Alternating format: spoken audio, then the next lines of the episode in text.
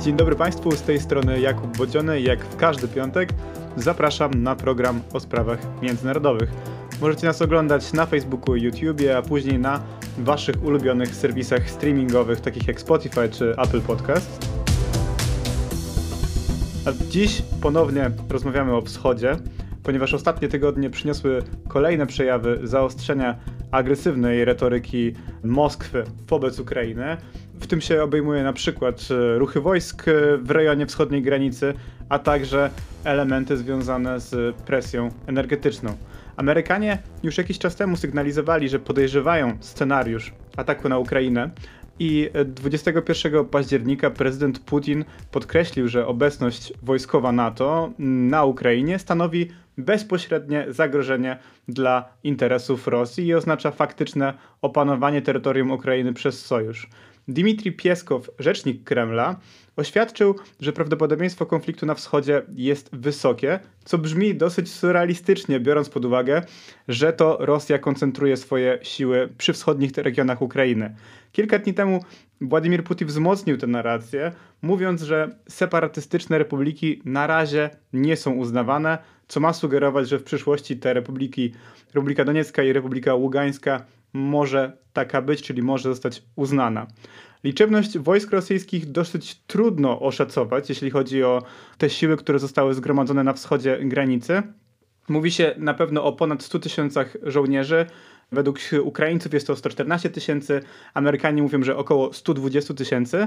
Natomiast ważne jest to, że po zakończeniach ćwiczeń Zapad 2021, o których również rozmawialiśmy w naszym wideo podcaście, Rosjanie pozostawili tam część sprzętu, co w razie potrzeby ułatwi zarówno wzmocnienie tych sił w regionie, jak i ewentualne użycie tych sił właśnie w regionie Donbasu i Ługańska. Z kolei Rosjanie mówią, że Ukraińcy zgromadzili około 120 tysięcy mm, żołnierzy właśnie w regionach przygranicznych. Podkreśla się również to, że Ukraińcy przeciwko separatystom użyli tureckich dronów właśnie do ostrzelania tych e, pozycji rebeliantów. Jak zakończy się obecna eskalacja?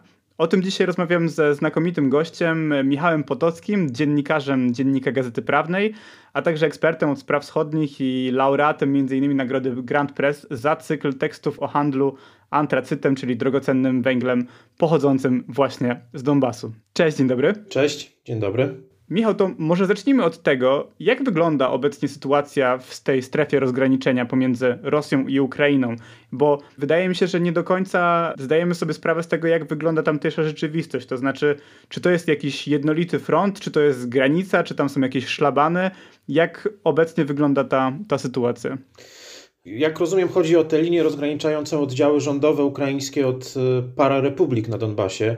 Dokładnie. No to wygląda, to nie jest taka klasyczna linia frontu, bo często, często myślimy o linii frontu tak trochę jak z filmów o I wojnie światowej, tak? To znaczy, że są, są okopy, między tymi okopami jest tam kilkaset metrów takiej ziemi niczyjej, e, wzdłuż całej linii frontu żołnierze w tych okopach siedzą i pilnują i, i to w ten sposób wygląda. To jest trochę inaczej, to znaczy Rzeczywiście są miejsca, w których oddziały rosyjskie i prorosyjskie są na odległość e, praktycznie wzroku od oddziałów e, ukraińskich, ale to raczej wygląda w ten sposób, że do pewnego momentu, na przykład w miejscowościach konkretnych, stoją oddziały rządowe, a od pewnego momentu zaczynają być już e, miejscowości, w których znajdują się jednostki separatystyczne, bo przede wszystkim, przede wszystkim tę służbę pozycyjną sprawują miejscowi. Rosjanie są powiedzmy od tych ważniejszych kwestii. Natomiast w wielu miejscach jest tak, że pomiędzy oddziałami rządowymi ukraińskimi a terenami kontrolowanymi przez, przez te pararepubliki y, kurowane z Moskwy, które, które są jakby sterowane z Moskwy, no jest parę kilometrów na przykład takiej, takiej szarej strefy. W tej szarej strefie często nawet znajdują się, y, znajdują się wsie, mieszkają ludzie. Czyli oni, oni są na takiej ziemi niczyjej? Coś takiego, tak, można powiedzieć, to znaczy one są, cały ten teren to jest de jure część Ukrainy, tak, włącznie z Donieckiem, Ługańskiem i tak dalej. Natomiast w rzeczywistości to są miejscowości, y, w których już nie ma sił ukraińskich, a jeszcze nie ma sił tych antyukraińskich, powiedzmy w ten sposób. I na przykład w 2019 roku, kiedy na Ukrainie organizowano wybory, e, no była bardzo żywa dyskusja, czy w takiej szarej strefie w ogóle należy i można w sposób bezpieczny takie wybory przeprowadzać. To jest dygresja, ale też pokazująca, że bardzo często, czy na niektórych częściach tej linii rozgraniczającej trudno konkretnie tę linię poprowadzić e, w terenie, bo tam są często kilkukilometrowe, kilkukilometrowej szerokości obszary takie niczyje czy, czy, czy buforowe, coś takiego. A na drogach, jeszcze dokończę, bo, bo, bo tak. było też pytanie, tak. Na drogach oczywiście stoją punkty kontrolne. Punkty kontrolne ukraińskie pilnują, żeby za te punkty kontrolne nikt nie wyjeżdżał. Przed COVID-em przede wszystkim, przed pandemią były, było kilka miejsc na terenie całej tej linii rozgraniczającej, przez które można było przejechać. To dotyczyło przede wszystkim oczywiście mieszkańców części okupowanej, którzy, którzy mogli przejeżdżać, przekraczać te punkty w drodze na Ukrainę właściwą pod pewnymi warunkami. Dziennikarze byli przepuszczani, natomiast odkąd e, pandemia stała się pretekstem do, w pewnym momencie do wstrzymania, do wstrzymania ruchu w ogóle pomiędzy, pomiędzy tymi dwiema częściami Ukrainy. Przy czym często mówi się o tym konflikcie jako w jakiś sposób zamrożonym, czy że to jest jakaś taka dziwna wojna. Natomiast tam też regularnie dochodzi do wzajemnych ostrzałów, zarówno separatystów, jak i Ukraińców, i też regularnie giną tam ludzie. Co teraz się zmieniło? To znaczy, w jaki sposób ta eskalacja wpłynęła na sytuację właśnie w, we wschodnich regionach Ukrainy? Bo wiemy, że oczywiście jest więcej żołnierzy, natomiast czy również doszło do, do jakiejś zwiększonej ilości potyczek czy, czy ostrzałów? Jak, to, jak ta sytuacja teraz się zmieniła? W zasadzie niekoniecznie. To znaczy, poza, poza kwestiami takimi retorycznymi, niespecjalnie. To jeszcze nie jest konflikt zamrożony w rozumieniu takim jak na przykład w Naddniestrzu, że nie ma ostrzałów, jest spokojnie, tylko po prostu są dwie strony wrogie, które zajmują swoje pozycje i tyle. E, to się często określa mianem konfliktu zbrojnego o niskiej częstotliwości. Tak? To znaczy, że rzeczywiście praktycznie nie ma tygodnia, a często nawet dnia, w którym e, ktoś nie zostałby ranny, ktoś nie, ktoś nie zginąłby po stronie, no takie wiarygodniejsze dane mamy, mamy oczywiście po stronie ukraińskiej.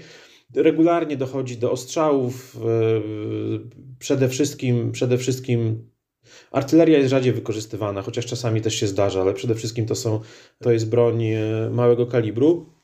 Chyba te sytuacje najbardziej by się dało porównać do sytuacji z linii rozgraniczenia między Ormianami i Azerami przed wojną ubiegłoroczną. To znaczy tam też e, była mniej więcej wyznaczona, tam nawet bardziej e, zdecydowanie i bardziej ostre były te krawędzie e, linii rozgraniczenia, ale też regularnie dochodziło do, do ostrzałów. Czasami ktoś zginął, czasami ktoś został ranny.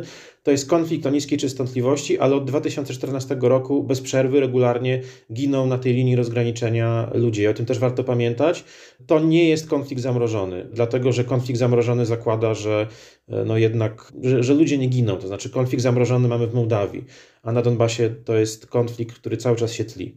A jak ty oceniasz tą obecną eskalację? To znaczy, zacznijmy może od e, przyczyn. Dlaczego ta sytuacja zmieniła się według ciebie teraz? No, mam wrażenie, że, że Rosjanie usiłują, że Rosjanie wyczuli krew. Rosjanie trochę działają, czy Kreml działa trochę jak rekin, to znaczy rekin, który wyczuje krew gdzieś tam z daleka, potrafi ofiarę znaleźć i ją jakoś próbować okiełznać. I mam wrażenie, że Rosjanie wyczuli moment słabości, moment słabości takiego umownie mówiąc kolektywnego czy... Zachodu. E, słucham? To był moment słabości Ukrainy, czy właśnie szerzej, tak jak zacząłeś mówić już o, o, o, momencie Zachodu? Szerzej, chociaż Ukrainy też. I do tego, do tego dojdę, do, do tej sytuacji wewnętrznej. Natomiast e, szerzej mam wrażenie, że po pierwsze pamiętajmy, że wiosną mieliśmy do czynienia z podobną retoryką i z, również z nagromadzeniem rosyjskich wojsk wzdłuż e, granicy z Ukrainą i te wojska w zasadzie nigdy nie wróciły do, do, do swoich miejsc pierwotnej dyslokacji. One tam zostały i one, są, one tam cały czas są. E, dlatego początkowo, kiedy zachodnie media i zachodni politycy zaczęli już jesienią ostrzegać, że Rosjanie stoją, że są gotowi i tak dalej, to Ukraińcy początkowo przyjęli taką postawę uspokajającą, paradoksalnie, bo mówili, no zaraz, zaraz, przecież od kwietnia mamy tę sytuację, tak, czy od marca. W związku z czym o co chodzi? Dlaczego teraz? Natomiast y, wiosną Rosjanom przez takie podbijanie bębenka retorycznego udało się doprowadzić do po pierwsze spotkania, bezpośredniego spotkania prezydentów Władimira Putina i Joe'ego Bidena w Genewie. To było spotkanie, które zostało natychmiast wykorzystane przez rosyjską propagandę do zademonstrowania, że Rosjanie osiągają stopniowo swoje cele strategiczne, to znaczy, no jest taki podstawowy jeden cel strategiczny, dopuszczenie Rosji przez Amerykanów do rozstrzygania o sprawach globalnych na takich samych zasadach, na jakich y, funkcjonowało to w czasach zimnej wojny. To znaczy Związek Radziecki i Stany Zjednoczone były równorzędnymi przeciwnikami i wzajemnie się uznawały za równorzędnych przeciwników.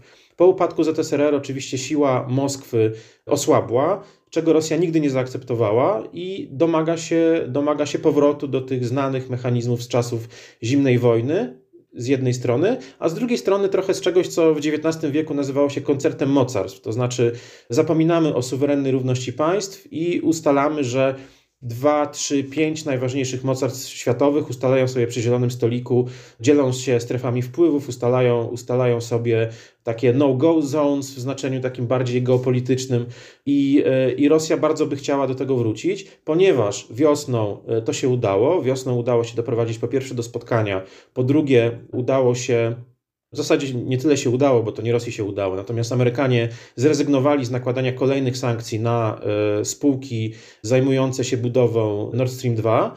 I trzeci element, który mam wrażenie mógł być takim mm, elementem decydującym, jeśli chodzi o chronologię, to znaczy decydującym o tym, że akurat teraz Rosjanie zdecydowali się wrócić do tego podbijania, podkręcania e, temperatury, to, było, to był sposób, w jaki Amerykanie wycofali się z Afganistanu. Taki, z jednej strony to wycofanie było przecież planowane jeszcze od czasów Trumpa, ale z drugiej strony chaos, który, który, który, który powstał w czasie wycofywania się z, z Kabulu, e, sprawił, że Rosjanie uznali, że no, to jest oznaka, to jest poważna oznaka amerykańskiej słabości, a jeśli do tego jeszcze dodamy Niemcy, będące w okresie przejściowym pomiędzy dwoma rządami, pomiędzy kanclerz Merkel i kanclerzem Scholzem, Rosjanie uznali, że to może być dobry moment do tego, żeby wsunąć kij w szprychy rozregulowanego Zachodu, osłabionego Zachodu i uzyskać coś dla siebie.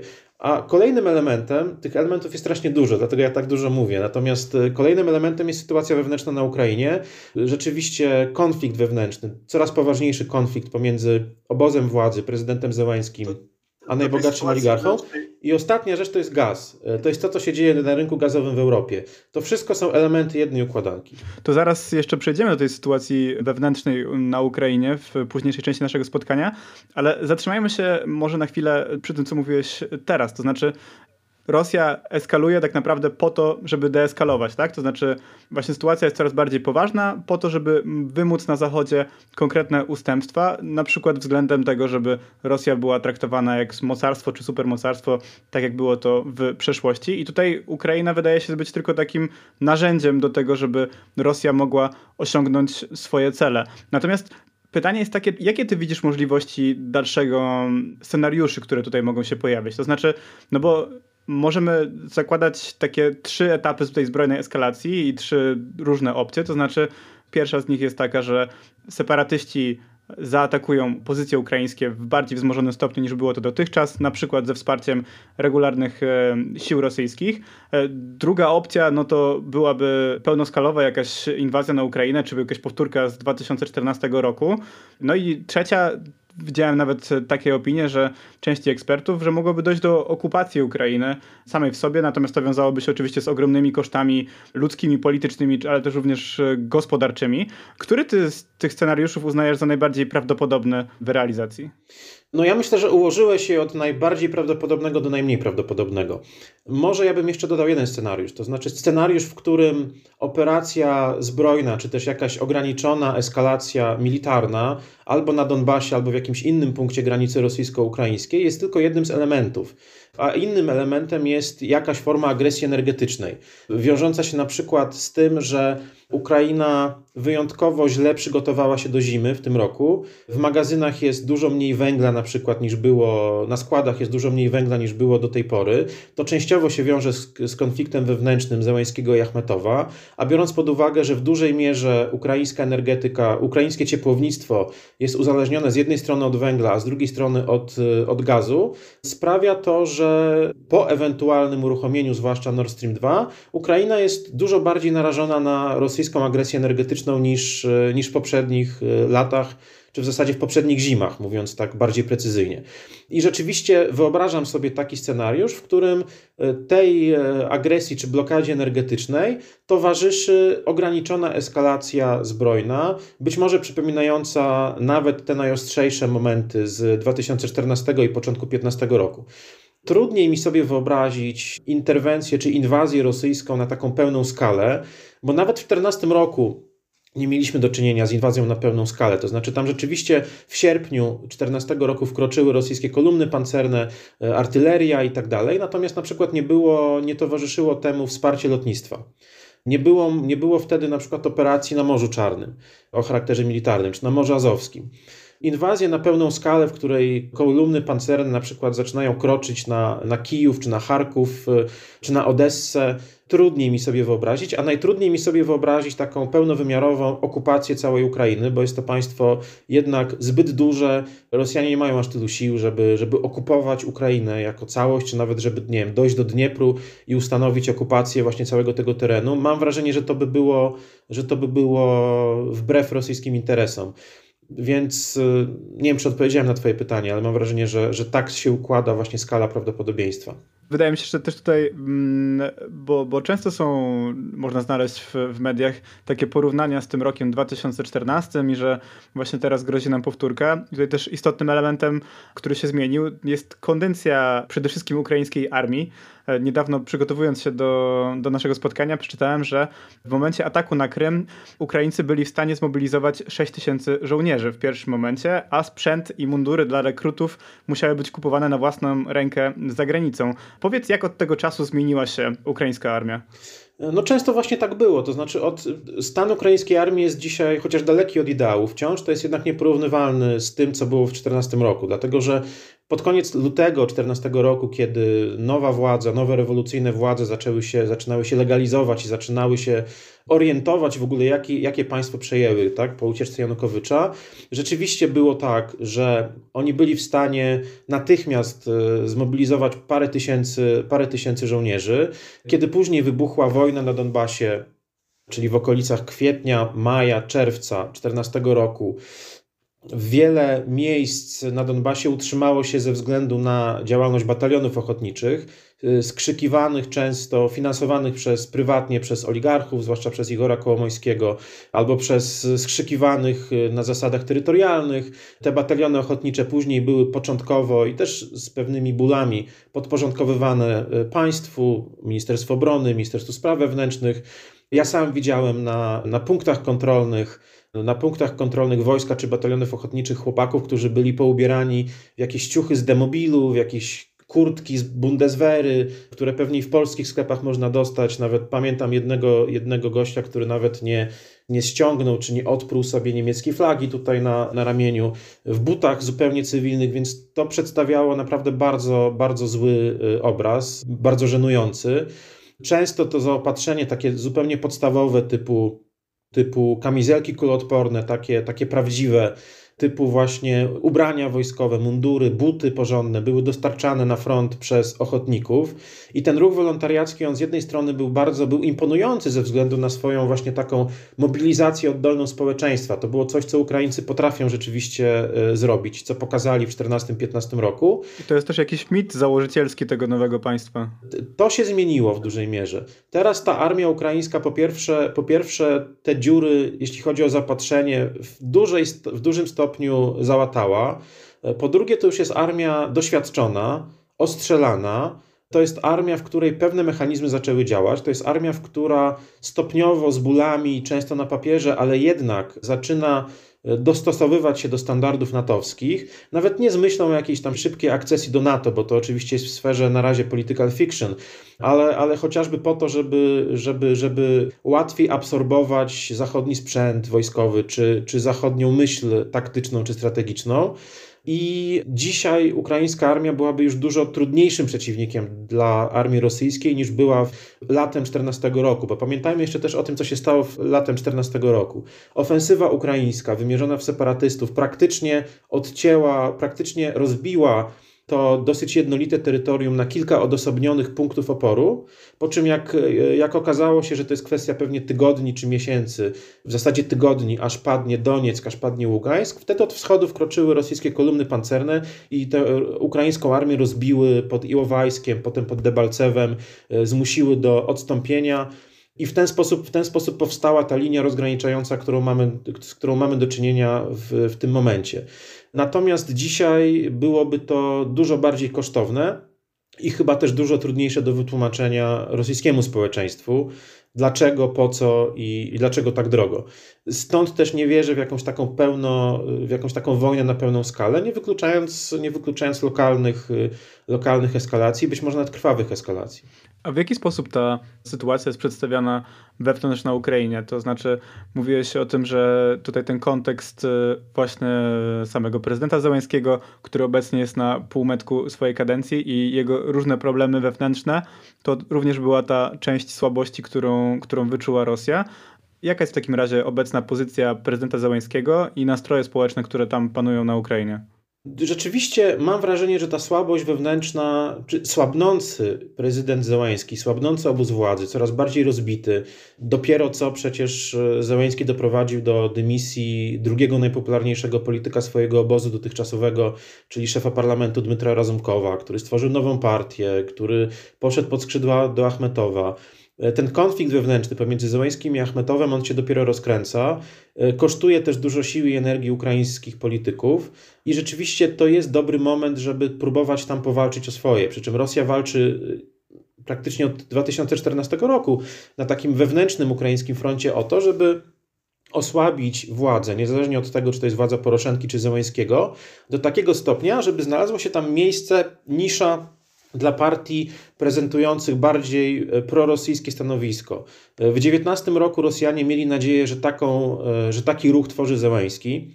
Kiedy się okazało, że Zełański w dużej mierze, jeśli chodzi o relacje z Rosją i stosunek do wojny, wszedł w buty prezydenta Poroszenki, okazało się, że trzeba, że to nie jest to, że trzeba próbować dalej. I mam wrażenie, że to, jest, że to też jest element istotny. Jeśli chodzi natomiast o Ukrainę, to mam wrażenie, że tam do tej pory władze nie wypracowały jednolitego przekazu, jednolitej narracji wobec tego, jak traktować tę e, retoryczną eskalację, e, z którą mamy do czynienia. Na samym początku, kiedy e, najpierw Washington Post, potem Politico informowały o tym, że wzdłuż granicy rosyjsko-ukraińskiej możemy obserwować jakąś, jakąś, jakąś kumulację, jeśli chodzi o liczebność sił zbrojnych i sprzętu tam zgromadzonego, to początkowo Ukraińcy w ogóle mówili, że to jest dezinformacja, że przecież od kwietnia tam stacjonują i nic się nie dzieje, spokojnie. To się też zmieniło pod wpływem Amerykanów. To się zmieniło z jednej strony pod wpływem Amerykanów po wizycie ministra obrony w Waszyngtonie, ministra obrony Ukrainy w Waszyngtonie, a z drugiej strony to się zmieniło też pod wpływem czynnika wewnętrznego, to znaczy Zełański poczuł, że rosyjskie zagrożenie zawsze tam było no zresztą wszędzie zewnętrzne zagrożenie jest sposobem na y, konsolidację społeczeństwa wokół władzy. W związku z czym mam wrażenie, że to też jest jeden z czynników, który sprawił, że Ukraińcy zaczęli, e, zaczęli retorycznie potwierdzać to zagrożenie do tego stopnia, że nawet gdzieś tam z oficjalnych czynników zaczęły padać daty, że w styczniu albo w lutym to jest najbardziej prawdopodobna data kontynuacji czy eskalacji rosyjskiej agresji.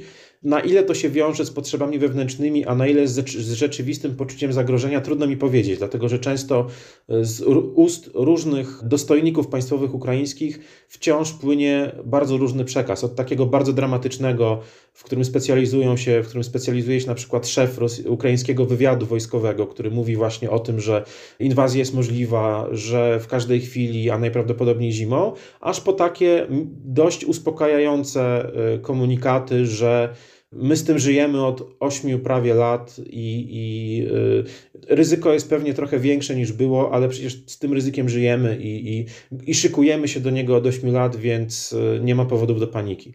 A jak ty oceniasz y, samego Zełańskiego i jego połówkę de facto mm, kadencji. On sam startował przecież e, z tym hasłem zakończenia konfliktu w Donbasie i tak jak mówiłeś na początku, to Rosja liczyła, że on będzie jej bardziej przychylny w odróżnieniu od e, prezydenta Poroszenki. Natomiast tak się nie stało, ale sam Zełęński obecnie stracił e, mocno w sondażach i ma to zarówno związek z ujawnieniem jego zagranicznych inwestycji podczas śledztwa Pandora Papers, ale także właśnie konflikty z jego własnym otoczeniem, w tym z oligarchami, na czele z właśnie Ridatem Achmetowem, o którym wspominałeś. Mógłbyś więcej coś o tym powiedzieć?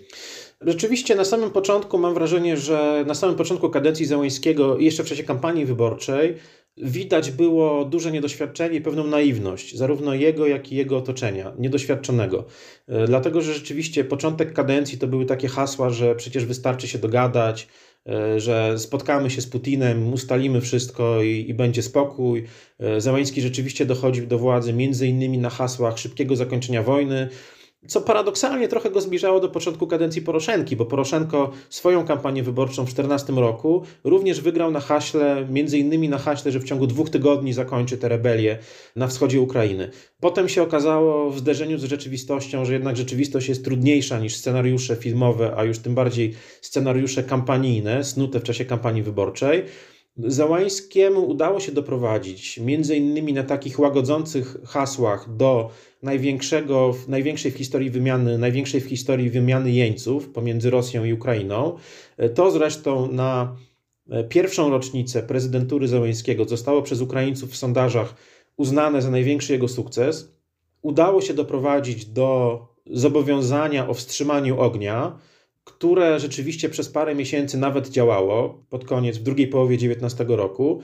Natomiast ostatecznie okazało się, że jednak to nie jest takie proste, dlatego że Kremlowi nie zależy na, na zamrożeniu tego konfliktu, a już tym bardziej nie zależy mu na, na dojściu do jakiegoś ostatecznego uregulowania, chyba że Ukraina zgodziłaby się na tak daleko idące ustępstwa, że zagrażałoby to jej stabilności wewnętrznej, jej linii zmierzającej do integracji ze strukturami euroatlantyckimi i tak dalej. A gdyby władze się zgodziły z kolei na tak daleko idące ustępstwa, to najprawdopodobniej zostałyby bardzo szybko zmiecione z powierzchni ziemi w drodze jakiegoś kolejnego Majdanu albo jakiejś kolejnej, albo rozłamu wewnątrz obozu władzy. W związku z czym Mam wrażenie, że właśnie to spowodowało, że Zełański wszedł, zaczął wchodzić coraz bardziej w buty prezydenta Poroszenki, e, zaczął coraz bardziej akcentować właśnie niedopuszczalność e, zbyt daleko idących ustępstw wobec Rosji, zaczął coraz bardziej w kontaktach ze światem zewnętrznym, z Zachodem przede wszystkim podkreślać integralność terytorialną, e, akcentować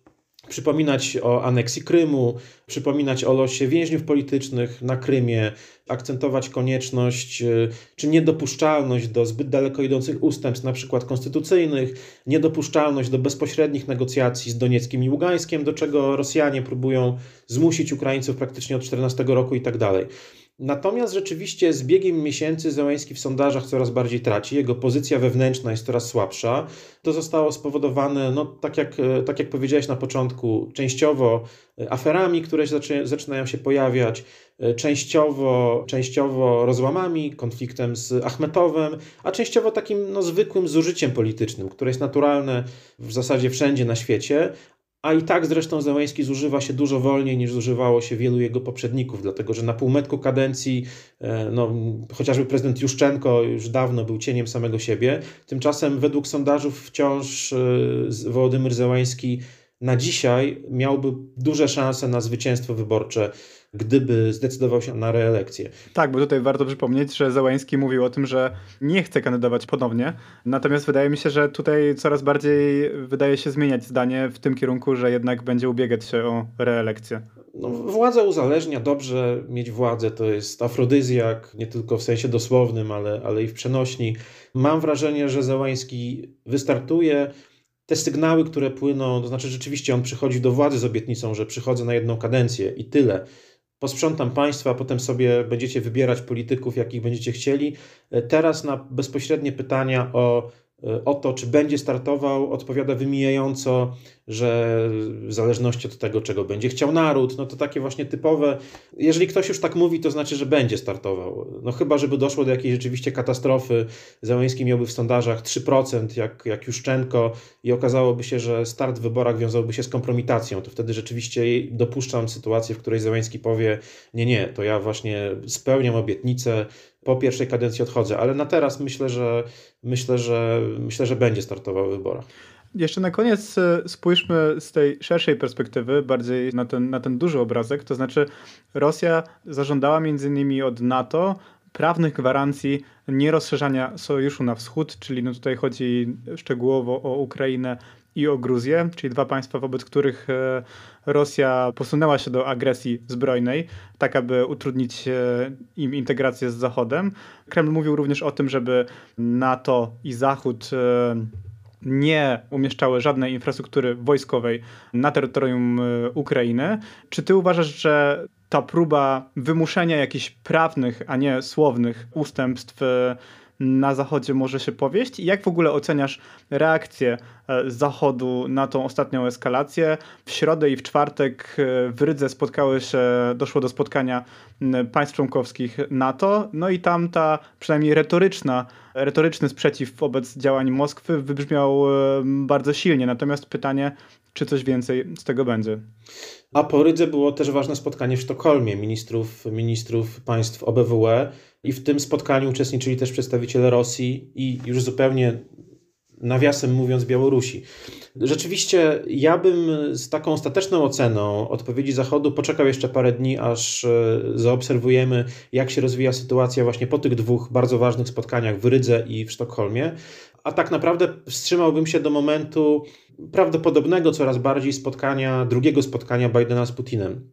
W zasadzie tego spotkania Rosjanie domagają się domagają się wprost i ze Stanów Zjednoczonych płyną takie sygnały, że prawdopodobnie rzeczywiście można się, można się go spodziewać. Natomiast no, to jest tak, że trudno mi też jednoznacznie ocenić reakcję Zachodu ze względu na to, że ona prawdopodobnie też jest w dużej mierze, że w dużej mierze jej, o niej nie wiemy, nie znamy jej, tak? To znaczy pewne rzeczy są najprawdopodobniej przekazywane kuluarowo, zakulisowo, niepublicznie. One najczęściej wyciekają, mają to do siebie, ale to też zawsze musi upłynąć pewien czas, żebyśmy się, żebyśmy poznali te szczegóły. Retorycznie część przynajmniej państw zachodnich, ze szczególnym uwzględnieniem Stanów Zjednoczonych, Wielkiej Brytanii, Kanady czy państw naszej części Europy, Europy Środkowej, ona jest rzeczywiście dosyć, e, dosyć zdecydowana, ale tak jak mówię, wstrzymałbym się z ostateczną oceną jeszcze, jeszcze pewien czas, aż e, zorientujemy się, czy Ryga i Sztokholm doprowadziły do jakiejś zmiany zachowania, czy retoryki, czy w ogóle zachowania po którejkolwiek ze stron. E, natomiast z pewnością Rosjanie będą dążyć, bo dążą do tego praktycznie od samego początku prezydentury Putina, do prawnych gwarancji nieposzerzania NATO na, e, na wschód i do prawnych gwarancji nieumieszczania na terytorium nowych państw członkowskich NATO dodatkowej infrastruktury wojskowej, wycofania tej i z tej już istniejącej, czyli na przykład tych oddziałów, które na wschodniej flance NATO, w tym w Polsce, e, stacjonują i zobowiązania się do jakiegoś uznania przede wszystkim Ukrainy za taką szarą strefę, e, buforową strefę pomiędzy, e, pomiędzy Rosją i Zachodem. Ja się obawiam, że jakiejś formy ustępstwa Zachodu, że jakiejś formy ustępstw Zachodu możemy być świadkami. Natomiast logika wskazywałaby, że raczej powinno być przeciwnie, dlatego że Rosja rozumie tylko Rosja jest państwem znajdującym się w trochę innej kulturze strategicznej, to znaczy Rosjanie, widząc ustępstwa, idą dalej. Zachowują się trochę jak judoka. Nie wiem, czy to jest związane z tym, że Władimir Putin jest judoką, czy raczej z wieloletnimi tradycjami myślenia strategicznego w Moskwie. Myślę, że raczej z tym drugim. Ale to pierwsze, to pierwsze tylko wzmacnia te tendencje. Natomiast y, Rosjanie cofają się tylko wtedy, kiedy czują mocny opór przeciwnika. No i ja trzymam kciuki za to, żeby właśnie spotkanie w Rydze wpłynęło na to, że ten jednoznaczny, skuteczny i, i jednolity opór y, tego zbiorowego Zachodu po pierwsze został sformułowany wyraziście, a po drugie zrozumiany przez naszych partnerów na Kremlu i z tą puentą dzisiaj Państwa zostawimy. Ważne tylko, żeby jeszcze powiedzieć o tym, że de facto te prawne ustępstwa, których domaga się Rosja, oznaczałyby nadanie przez e, NATO jej prawa weta, to znaczy zarówno w kontekście tego, kogo NATO może przyjmować swoje szeregi, a kogo nie, jak i rozmieszczania swoich sił w Europie. Moim gościem był Michał Podocki. Bardzo Ci dziękuję za dzisiaj. Dziękuję serdecznie.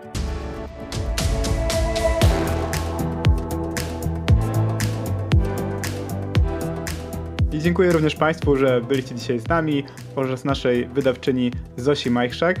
Pamiętajcie o tym, żeby nas obserwować i subskrybować na waszych ulubionych platformach. Tam macie też dostęp do naszych innych programów, takich jak Widok z K2, Karoliny Wigury i Katarzyny Kasi oraz e, Prawo do Niuansu Jarosława Kuisza.